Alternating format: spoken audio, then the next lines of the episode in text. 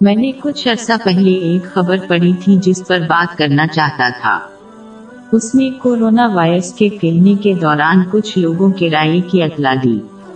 مسلمانوں کے لیے ضروری ہے کہ وہ عملی طور پر ایک سچے مسلمان کے طرز عمل کا مظاہرہ کر کے دنیا کو اسلام کی حقیقی تعلیمات سے آگاہ کریں۔ یہ واضح ہے کہ پوری دنیا میں بہت سے لوگ وائرس کی وجہ سے مشکلات سے گزر رہے ہیں، جیسے کہ مالی مشکلات۔ اس لیے کسی مسلمان کو ان مشکلات سے کبھی فائدہ نہیں اٹھانا چاہیے، جیسے کہ اپنی مصنوعات کی قیمتوں میں اضافہ جان کر لوگ بیتاب ہیں۔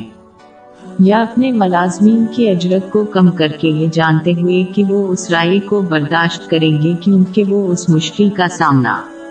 کر رہے ہیں۔ لوگوں کے لیے یہ ضروری ہے کہ مسلمان کو اس کے اسلامی لباس سے نہیں بلکہ اس کے طرز عمل سے پہچانے۔ لوگ اس کے ذریعے اسلام کی عظمت کو پہچانے۔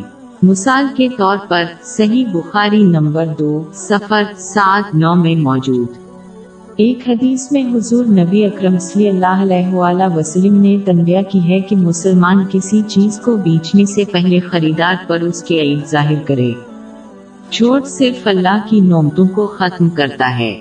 لہذا مسلمانوں کو کبھی بھی دوسروں کی مشکلات سے فائدہ نہیں اٹھانا چاہیے، خاص طور پر بڑے پیمانے پر مشکل کے وقت۔ مسلمانوں کو چاہیے کہ وہ دوسروں کے لیے ہر ممکن مدد فراہم کر کے ان کے لیے آسانیاں پیدا کریں۔